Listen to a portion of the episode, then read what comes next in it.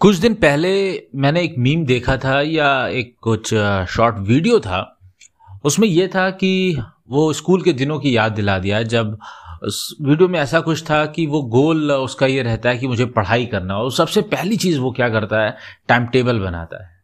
तो मैं वीडियो देख के थोड़ा मुस्कुराया क्योंकि जब भी हमसे, हम कहा जाता था पढ़ाई करने के लिए या फिर हम बहुत मोटिवेट होते थे पहला काम हम करते थे प्लानिंग और ये प्लानिंग की आदत इतनी पड़ गई कि ज़्यादातर हम प्लानिंग ही में हमारा समय चला गया, और पढ़ाई हम कल से करेंगे। ऐसा हम क्यों करते हैं? हम क्यों ज़्यादा सोचने लगते हैं किसी काम को लेके?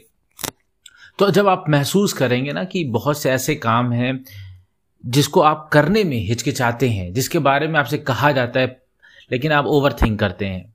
मिसाल के तौर पे जब आप बच्चे थे तो पढ़ाई करने को कहा जाता था। अगर आपका बहुत पढ़ाई से लगाव नहीं है तो आप टालने की ही कोशिश करते थे। बहुत से लोगों के साथ मैथ्स को लेके होता है। आप टालने की काम करोगे। बहुत से लोगों के साथ आज होता है कि वो ज़्यादा घूमना, फिरना पसंद नहीं करते और वो उस काम को टालते ही रहते हैं। बहुत से लोगों को आप कह दीजिए कि आज एक बुक पढ़ लें तो मुझे लगता है उनके लिए बहुत ही बड़ा काम होगा कि वो चेयर पे बैठें, बुक खोलें, उसके बाद कम से कम पंद्रह से बीस मिनट उसमें डिवोट करें। मुझे नहीं लगता वो एक मिनट से ज़्यादा कर पाएँगे। ऐसा होता क्यों है? और जब ऐसा करना होता है, उस काम को करने के लिए हम बहुत ज़्यादा सोचते हैं।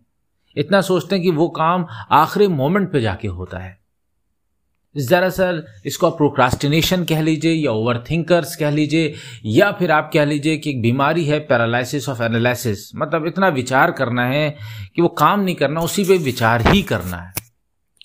उसके कई कारण हैं। पहला है कि जब हम बहुत कुछ करना चाहते हैं तो हमको समझ में नहीं आता कौन सा काम करें, कौन सा नहीं। बहुत सी बार हम एक ही समय पे हमारे कई लक्ष्य बन जाते हैं, और हम ये भी करना चाहते हैं, वो भी करना चाहते हैं। अंत में हम उसी में फ्रस्ट्रेट होकर रह जाते हैं, फिर हम कोई काम नहीं करना चाहते। बहुत सी बार ऐसा होता है, कोई काम है, हमारे टेस्ट का नहीं है तो हम उसमें सिर्फ़ डिफिकल्टी पार्ट देखते हैं। उस काम को करने के लिए हम कितनी उसमें चैलेंजेस आ रहे हैं, हम उसको देखते हैं और इसी के पीछे हम टालते रहते हैं, काम नहीं करना चाहते। बहुत सी ऐसी बार होता है कि हमको ऐसा लगता है, अभी मैं ये काम करूँगा, कहीं मैं हार गया तो कभी मैं पार्टिसिपेट कर लूँ अगर, हार गया तो मैं क्या होगा? ये जो फियर ऑफ़ फेलियर है, ये भी एक प्रमुख कारण होता है। अब बहुत सी बार हमारे पास हमारे पास मोटिवेशन तो होता है, लेकिन हमारे पास हमारे पास नॉलेज नहीं होती स्किल नहीं होती उस काम को करने की। हम मोटिवेशन तो है, लेकिन स्किल ही नहीं है। मिसाल के तौर पे आपको सेल्स करना है, आप करना चाहते हैं, अपना बिज़नेस आप बढ़ाना चाहते हैं, लेकिन आपके पास वो स्किल और नॉलेज नहीं है। तो मोटिवेशन आपको काम करने के लिए दस बजे आपके ऑफ़िस आपको पहुँचा देगा, लेकिन आपकी स्किल सेट ही नहीं है तो इसलिए आप वो काम टालोगे किसी ना किसी तरीके से और दुनिया का दूसरा काम कर लोगे, लेकिन वो काम नहीं करोगे सेल्स वाला। अब बहुत से लोगों को आपने देखा होगा, वो अपना पैशन पर्पज ही ढूंढते रहते हैं। दरअसल वो एक आसानी ढूंढते हैं क्योंकि उन्होंने कहीं ना कहीं दिमाग में बैठाया है कि पैशन मिल गया पर्पज मिल गया तो वो भाई आग लगी रहेगी आप जम के काम करोगे सफलता आपको मिलेगी। और इसके पीछे वो कोई भी काम नहीं करते हैं। ये भी एक बहुत ही आ, जिसको कही आसानी तलाश करना एक बहुत बड़ा कारण है कि लोग प्रोक्रास्टिनेशन में इंडल्ज होते हैं।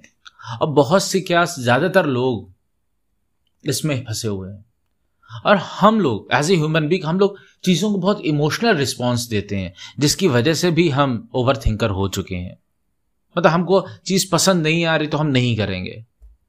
अब भाई वो मिठाई थोड़ी ना है, ये वो पसंद काम है, काम करना था। उसको आपको इतना इमोशनल रिस्पॉन्स नहीं देना था। एक बार आप करना काम शुरू करते हैं, फिर काम में मन लगने लगता है।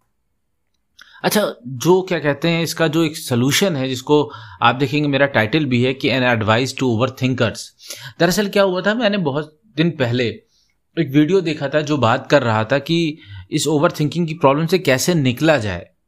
तो वीडियो मुझे बहुत अच्छा लगा था तो वो मैंने जाके डाउनलोड भी कर लिया था। और अपने मोबाइल में मैं उसको कभी कभी सुनता भी रहता हूँ तो वैसे ही आज मुझको वो मिला। मैंने कहा, क्या बात है, क्यों नहीं इस, जो एडवाइस है, जिसमें एन एडवाइस जो ओवर थिंकर है, वो शेयर किया जाए।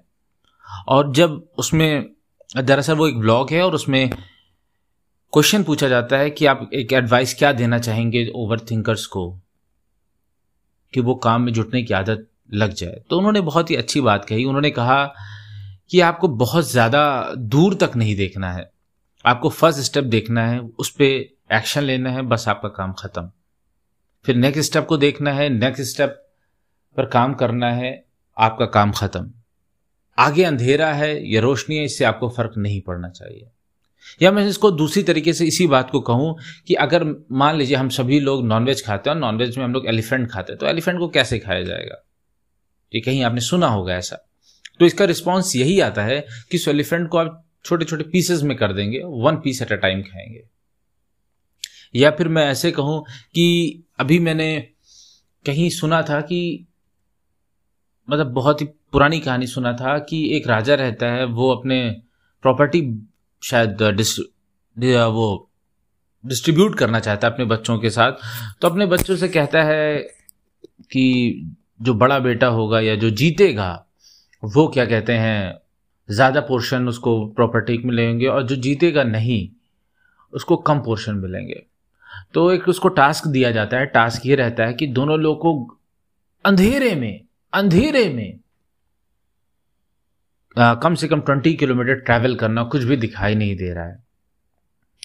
तो दोनों बच्चों में से जो बड़ा बच्चा रहता है वो आ, कुछ दूर जाता है उसके बाद लौटता है और कंप्लेन करने लगता है ये पॉसिबल ही नहीं है टास्क ही गलत है। लेकिन जो छोटा बच्चा रहता है वो थोड़ी देर सोचता है उसके बाद धीरे धीरे आगे बढ़ता चला जाता है। जबकि बड़ा भाई उसी वक्त बैठ के वहाँ कंप्लेन करता रहता है और फिर ये सोचता रहता है कि यार ये कैसे पॉसिबल है? अब वो इंडल हो जाता है कि अगर मैं हार जाऊँगा तो ये सारी प्रॉपर्टी बड़े जो पोर्शन है प्रॉपर्टी के, वो मेरे छोटे भाई को मिल जाएगी। कुछ देर बाद उसका छोटा भाई देर बाद मतलब पाँच छः घंटे बाद लौटता है और अपने फादर को बताता है कि मैं यहाँ यहाँ से लौट के आ गया हूँ। तो फादर उसको मुस्कुराते हैं और पूछते हैं कि अपने भाई को बता दो तुमने ये कैसे किया। तो उसके जो छोटा भाई रहता है, वो जवाब में यही कहता है कि पिताजी, जो चाँद की रोशनी से मेरे कदम के आगे जो रोशनी थी, मैंने बस उसी का सहारा लिया और एक कदम में चलता रहा और इस तरीके से मैंने ये छः सात घंटे में दस किलोमीटर मैंने पूरा कर लिया। यही काम हमको भी करना है अपने लक्ष्य को लेके, अपने गोल्स को लेके, अपने ड्रीम्स को लेके। वन स्टेप अ टाइम आपने जो भी गोल आपका है, जो भी ड्रीम है, जितनी भी, मान लीजिए आपके छः सात चीज़ें आपको करनी है तो पहले एक को कंप्लीट करना है, फिर सेकंड पे जाना है।